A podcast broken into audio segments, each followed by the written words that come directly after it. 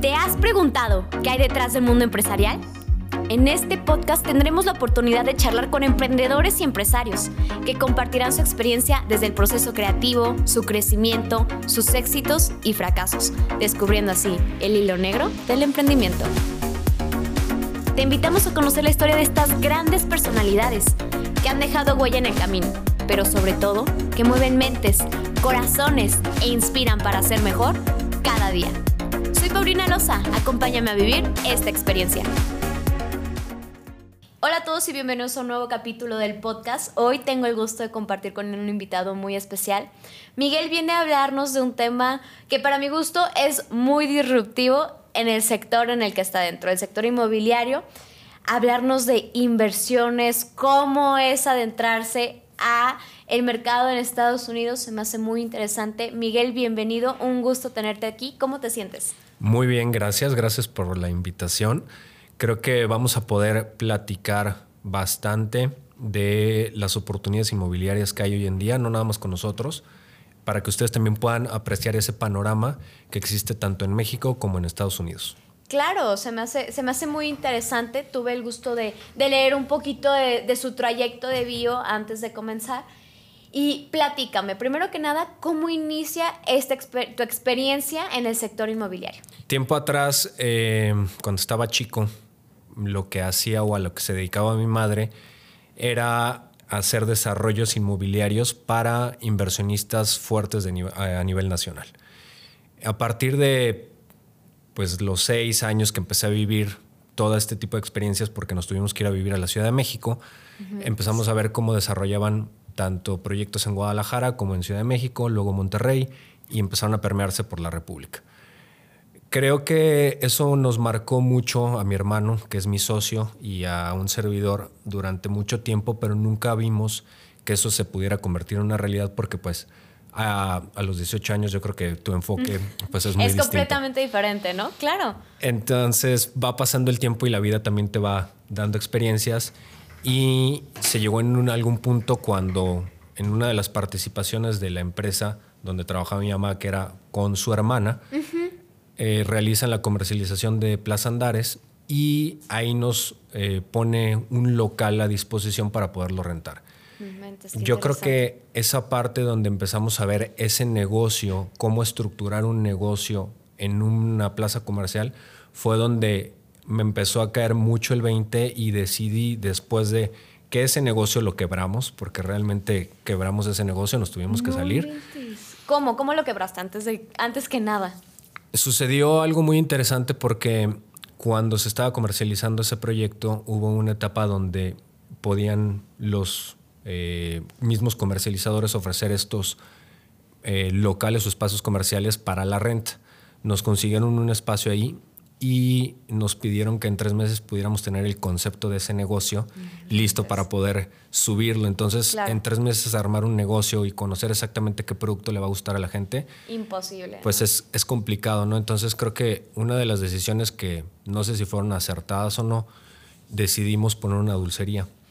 Y esa dulcería fue eh, una gran experiencia para nosotros, entender cómo se manejan los empleados, cómo se maneja tu equipo también de, trabajo, el tema de las ventas y al final del día como era un producto que ya estaba eh, cerrado o empaquetado y venía pues proveniente de Estados Unidos que eran productos pues de nostalgia, ¿no? No sé si recordarán esos chicles como de Popeye que se comía sí, uno, ¿no? Sí, sí, Entonces vendíamos mucho a Estados Unidos, vendíamos dulces mexicanos y tuvo mucha fuerza. Al inicio fue un negocio que, que creció bien, pues realmente lo que nos faltó es el tema de la administración. Claro en ver ese negocio, cómo replicarlo y no exprimirle al negocio las utilidades y gastárselas, ¿no? Sí. Creo que esa fue una experiencia cuando estábamos pues, más pequeños que nos dejó muy, muy marcado y eso de ahí fue lo que nos hizo, o lo que me hizo a mí en particular, tomar la decisión de hacer un proyecto en el cual incluir a mi madre con la experiencia que tenía ya de 30 años a nivel nacional desarrollando proyectos inmobiliarios y con la parte financiera que siempre ha tenido Carlos, mi socio, que es mi hermano, e incluir estas, estas tres vertientes, ¿no? Yo como en la parte de concepto de negocio, soy mucho de análisis, entonces creo que la experiencia, la parte financiera y, el análisis que vamos a platicar bastante de esto, Nos dio el resultado de conformar Grupo Bio a partir del 2015, si mal no recuerdo. Empezamos nosotros a ver oportunidades de negocio y hace dos años ya empezamos a desarrollar nuestros propios proyectos. ¿En qué momento veo que, o sea, lo cambias completamente el concepto y tienes un modelo de negocio muy diferente? ¿Cómo es que decides cambiar como lo habitual del sector inmobiliario? Te unes con la experiencia de tu mamá, con este vínculo que crean tu hermano y tú de, sabes que yo soy bueno en esto, tú eres bueno en esto, hay que apoyarnos entre todos. ¿Cómo lo mezclas para generar un buen modelo de negocio? Bien, creo que, como lo mencionaba hace rato, eh, el análisis que logramos hacer en, la empresa nos da mucho resultado para poder generar diferenciadores eh, hacia los inversionistas que tienen la confianza de hacerlo, de invertir con nosotros. Claro. Y hacia nosotros mismos y hacia la misma competencia. ¿Por qué? Porque cuando empiezas a incursionar en algún negocio, eh, regularmente lo que ofrecen allá afuera, pues prácticamente está casi todo, ¿no? No, no, hay, no hay algo que tú digas que no esté allá afuera. Claro.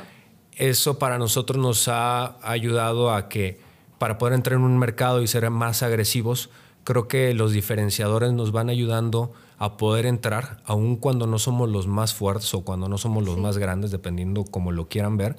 Eso nos va ayudando a entrar al mercado y eso nos ayudó a entrar a un mercado en el cual, como empresas muy importantes aquí en Guadalajara que existen, en el tema inmobiliario, pues creo que eso nos ha permitido ahí aperturar esa ventana y poder entrar. Miguel, ¿cuáles son estos diferenciadores? Bien, eh, parte de los diferenciadores que consideramos, una es que vendemos nuestros desarrollos bajo un modelo de inversión. Perfecto. Ese modelo de inversión lo que ayuda bastante es que el inversionista compre y además de comprar se asesore realmente cómo debe de lograr comprar un inmueble. Claro. La mayoría de las personas lo compran por instinto o por corazón. La corazonada, ¿no? La frase de no, por corazonada lo hice. Exactamente. Y esa corazonada, no digamos que esté mal, es muy válida, pero hay que saber que los inmuebles también tienen una parte financiera. Claro. ¿Cómo funciona esta parte o este acompañamiento que le das al inversionista? Creo que como, como inversionistas muchas veces sí esta parte de la corazonada, pero no dejemos de lado que siempre tenemos que estar bien asesorados, ¿no? Entonces yo siento que si tú le brindas un buen acompañamiento a un inversionista, va a decir, ¿sabes qué? Tengo la confianza y sé dónde estoy poniendo mi dinero. ¿Cómo le das esta parte de acompañamiento? Creo que primeramente debemos conocer nosotros la forma de analizar las propiedades y la asesoría que queremos vender. Si internamente nosotros no sabemos eso, ni la gente que trabaja con nosotros, es imposible cumplirlo. Claro, ¿cómo lo vas a transmitir a los demás, no? Si tú no lo sabes. Exactamente. Entonces, eso nos ayuda mucho a que la comparativa entre lo que estás comprando o lo que estás viendo allá afuera, eh, a la vez que estás viendo conmigo, o sea, mi producto, ayuda mucho a comparar es, eh, el potencial del inmueble, tanto en la rentabilidad que te puede generar anual, o sea, lo que la propiedad te va regresando año con año, y saber exactamente la plusvalía que te puede generar ese inmueble, porque pues la mayoría de los desarrolladores no te lo explican, solo te dicen cuánto es lo que puedes ganar. ¿Qué otros factores o diferenciadores tienes que te, que te diferencian, vaya la redundancia, de la competencia? Eh, nuestro producto, eh, estamos muy enfocados al tema comercial. Traemos una trayectoria de haber hecho o de haber participado más bien en centros comerciales grandes. Sí. Haber negociado con marcas, no sé si se pueden decir marcas aquí. No hay ningún problema, si las puedes mencionar, adelante. Haber negociado con Liverpool, haber negociado con cadenas de negocio fuertes a nivel nacional Walmart, eh, de tamaño más pequeña, pero no de estructura, pudiéramos decir este, Nutriza, entre otras tantas Cinemex. Hemos invitado a este tipo de, negocios o de cadenas de, negocios a proyectos en los cuales al día de hoy conocemos de dónde emana ese modelo de negocio, de dónde nace, para poderle ofertar a ese cliente o a ese inversionista interesado una excelente opción. Oye, Miguel, a mí me causa mucha curiosidad, no sé si es muy financiero de mi parte, pero ¿cómo funciona esta parte de, de catalogar o de seleccionar al inversionista adecuado? Tú lo comentas y, y lo dices, ¿sabes qué? No le voy a llevar cualquier proyecto a un inversionista que no, no sé, que no compagine con esa parte, que no sea la meta a la que quiere llegar. ¿Cómo funciona? ¿Cómo catalogas a los inversionistas? Bien, primero que nada, antes de ofrecer nosotros nuestro producto, lo primero que hacemos es saber exactamente qué es lo que quiere el inversionista. Nosotros no hacemos la dinámica que se hace mucho allá en la calle, que es ofertar la cantidad de propiedades posibles hasta que alguna pesque. pesque, exactamente, como tú lo acabas de decir. Sino hacemos primero una indagación de cuánto tiene, esa persona, que bueno, eso sería hasta el final, pero primero saber exactamente qué es lo que está buscando. Si lo está buscando como un bien patrimonial, si se lo quiere quedar, si lo está buscando como algo que pueda ser capitalizable. Oye, ¿sabes qué? Tengo un dinero, quiero comprar, pero quiero vender antes de que se termine el proyecto de construir. Oye, ¿sabes qué? Quiero comprarme y me lo quiero quedar, pero quiero sacarle la mayor plusvalía a ese inmueble y al final del día puede resultar cualquiera de todas las opciones, pero lo importante es al final conocer cuánto es lo que realmente se siente esa persona cómoda en invertir. Creo que esas son las, llamémosle los puntos. Clave, lo vital, ¿no? Para asesorar al inversionista, ¿no? Así es. Comentaste algo al, principio, ah, en la plática que tuvimos, antes de comenzar con el capítulo, y se me hace muy interesante esta parte en la que decides diversificarte por la situación que nos acontece, decides mirar qué hay más allá, te, te adentras a, a, un mercado completamente diferente, a un sector, Estados Unidos. ¿Por qué decides apostarle allá? Traíamos eh, entre mi socio Carlos y yo ya esa idea de desarrollar en Estados Unidos. Ah, la traíamos más o menos planeada a un año y cuando se viene la pandemia, aquí en México suceden en temas de construcción y yo creo que en temas de negocio para mucha gente fue el paro de sus negocios. Eso nos, nos ayudó a acelerar eh, nuestras, nuestros deseos y empezarlo a hacer en ese momento. Viajamos a... Empezamos a hacer, antes de viajar, perdón, empezamos a hacer análisis de propiedades comerciales en Estados Unidos. ¿Por qué? conocíamos el tema habitacional, conocíamos otras industrias del ramo inmobiliario, claro. pero quisimos irnos con lo que nuestro expertise nos estaba dictando en ese momento. Empezamos a analizar cuáles eran esas garantías que ofrecían al momento de tú adquirir un inmueble y empezaron a superar las expectativas de lo que te generó una compra de un inmueble aquí en, en México. ¿no? Entonces, durante esa pandemia fuimos a Estados Unidos, fuimos varias veces, les comento, sí, sí hubo miedo. Mm. Mucha gente dirá, oye, pues no es lo más correcto, ¿no? Haber salido del país.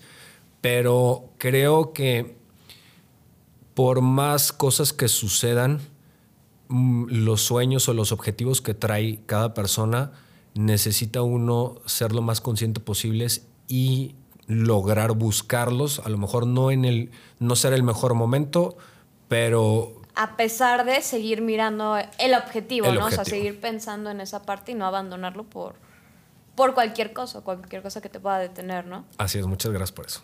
no, muchísimas gracias a ti. Se me hace muy interesante esta parte y como te comentaba antes, creo que muchos ven a Estados Unidos como, como un monstruo, les da miedo decir, no inventes, me animo, es muy diferente y sí, o sea, para mi gusto y para lo que comentas, sí es muy diferente, pero no imposible, ¿no? Entonces, ¿tú qué puntos le podrías compartir a todo ese asesor inmobiliario que sabes que le gusta Estados Unidos, lo ve, pero por una u otra cosa le ha dado miedo? ¿Qué, qué les compartirías que dijera, sabes que esto es clave antes de que te adentres a Estados Unidos o el simple hecho de anímate, o sea, lo puedes hacer, no es imposible, está ahí. Ya. Creo que parte esencial, y lo vamos a seguir repitiendo, es el análisis. Mm, creo que la mayoría de las empresas, no sé si todas, pero deben de tener un departamento de análisis. Si no tienes una empresa, creo que tú mismo deberías de hacer ese mismo análisis para poder lograr entender el mercado antes de empezar a tomar una decisión o tomar el camino que crees que es correcto. Claro. Ese análisis consta, no sé si quieres que platiquemos de eso.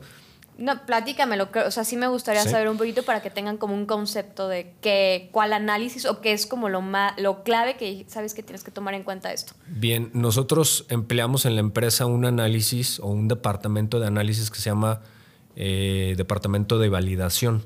Ese departamento de validación lo que hace es un análisis de viabilidad, factibilidad y deseo. Claro. Esas tres eh, vertientes que tiene ese análisis lo que ayuda es a primero a ver la viabilidad de ese negocio en el lugar donde lo quieres buscar, la factibilidad si es posible o entra dentro de tus parámetros de económicos y al momento en el cual quieras ofertar ese producto claro. y el deseo que realmente la gente esté buscando no en específico el producto, pero sí la necesidad, porque muchas veces el producto no es el más idóneo, pero ese producto puede sustituir la necesidad de la persona. Claro. Y en este caso de inversión, la mayoría de la gente que me ha tocado ver en México es muy poca la que invierte en la parte comercial la mayoría de la gente está acostumbrada a invertir en lo habitacional. Sí, sí, sí, sí. No tenemos ningún problema en lo habitacional porque vamos a sacar proyectos habitacionales con modelos de negocio muy interesantes, pero eh, la parte comercial siempre ha sido muy cuidada por grandes inversionistas durante el boom, hace como 30 años cuando empezaron los centros comerciales aquí, eran dueños de esos centros comerciales grandes un solo dueño. Al día de hoy se está aperturando el poder ser dueño de la parte comercial, a lo mejor en una unidad privativa que puede ser un local. Por el monto eh, es más accesible para alguien poder lograr invertir en un local o a lo mejor en alguna fracción de ese local con los nuevos modelos de negocio que hay actualmente. Miguel, concluyendo con, el capítulo del podcast, a mí me gustaría mencionar, me platicas las estrategias, lo que puede hacer un asesor inmobiliario, que no se quede únicamente en la parte habitacional, sino también que, que vea esta parte comercial. Pero ahora, en el otro lado, en el inversionista, ¿Cómo me apoyarías tú como inversionista para llegar a Estados Unidos? Como asesor, ya me diste algunos tips, pero ahora como inversionista y sobre todo de tu mano, o sea, que me digas, sabes que yo te voy a dar este acompañamiento, ¿por qué acudir a ti? Ya. Creo que antes de decirles por qué acudir a mí, eh, hay que saber exactamente en dónde estamos parados, y saber exactamente lo que estamos buscando. Claro. Porque opciones, pues hay muchas allá afuera, no soy el único, siendo sinceros, pero eso nos va a ayudar a determinar que si estás listo, cuando alguien te apertura esa puerta, creo que la decisión de invertir ya, ya la hiciste, pero la elección de dónde hacerlo, es aún no, y creo que esa es mi chamba. de que tú elijas que te vengas conmigo. ¿Por qué? Porque cumplo las expectativas y la seguridad de mi negocio te puede dar la garantía de hacerlo y no una vez, sino dos o hasta tres veces. ¿Qué resultado me puede dar este? O sea, yo lo digo acudir a ti, pues porque estás hoy conmigo, me vienes a platicar. Entonces, ¿qué resultado me puede dar esta parte comercial en Estados Unidos como inversionista? Sí invertir varias veces contigo. ¿Qué más me ofrece? Bien, te ofrece invertir en uno de los países con una de las economías más grandes del mundo, si no es que es la más grande. Eh, tiene uno de los PIBs más altos. Eso también te puede ayudar a que podamos entender que los grandes negocios también se están haciendo allá. La inversión que tú realizas, la realizas en pesos, pero aún así lo convertimos a dólares, pero esa inversión al final del día queda dolarizada. Claro. Entonces tu inversión queda todavía resguardada de una mejor manera, que es el dólar. Tenemos muchas expectativas hacia comprar dólares, hacia invertir en Estados Unidos o mucha gente tiene el sueño, aunque sea de cómo sería vivir allá, ¿no? Sí. Pero bueno, creo que esos tres elementos te pueden dar eh, una seguridad y un cuarto pudiéramos hablar sobre el tipo de negocios en los cuales estamos invirtiendo, en los cuales estos mismos negocios te ofrecen contratos a largo plazo. Claro. El día de mañana, si ellos se llegan a salir, Está la seguridad ahí, ¿no? Sobre todo. está esa seguridad que comentas que es del mismo corporativo que cotiza en bolsa y entonces ellos acaban pagando el valor de la renta que tenían pactado bajo contrato. Digamos que se vino una pandemia peor que la que estamos viviendo, pero bueno, al final del día en esta pandemia los giros a los cuales les estamos apostando crecieron en Estados Unidos, crecieron Sí. en ventas y aún así siguen cotizando en bolsa y siguen creciendo en bolsa. Entonces, esos elementos te pueden ayudar a sentirte seguro de acercarte con nosotros y de que podamos platicar sobre ello. Se me hace súper interesante. Creo que este tema tan claro y de la seguridad de ambos lados, ¿no? A ti como asesor y a uno como inversionista es la planta y lo fundamental para el negocio. Bueno, Miguel, con esto concluimos el capítulo del podcast. No sin antes preguntarte cómo te sentiste. Bastante bien. Creo que expresé lo que tenía que dar el día de hoy. Si hay algo que les hace sentido, eh, me pueden encontrar en las redes sociales. Las vamos a empezar a compartir para que puedan tocar la puerta. El de la empresa también. Y ahí van a poder encontrar también información relacionada a lo que estamos haciendo. Claro. Porque ayuda mucho a que ustedes puedan también indagar un poco más sobre la estructura de ese vehículo financiero que estamos Sí. ofreciendo. También a que conozcan eh, lo que hemos hecho en el pasado para que les pueda generar confianza. Claro. Y al final del día, bueno, vamos a buscar que esa confianza crezca y puedan llegar eh, a tocarnos la puerta. Bueno, Miguel, para mí fue un gusto tenerte aquí. Muchísimas gracias por venir a compartir con nosotros. Se me hace muy interesante. Y el cómo lo haces de una manera tan familiar y tan fácil de procesar que lo comprendes, ¿no? Y te da esta confianza. Un gusto. Gracias por venir a compartir con nosotros y espero volverte a tener pronto. Muchas gracias y buen día para todos. Muchas gracias por escucharnos. Espero que les haya gustado el capítulo y no se olviden de seguirnos en nuestras redes sociales. Gracias por quedarte hasta el final. Si te gustó, síguenos en todas nuestras redes sociales y te esperamos en nuestro próximo capítulo.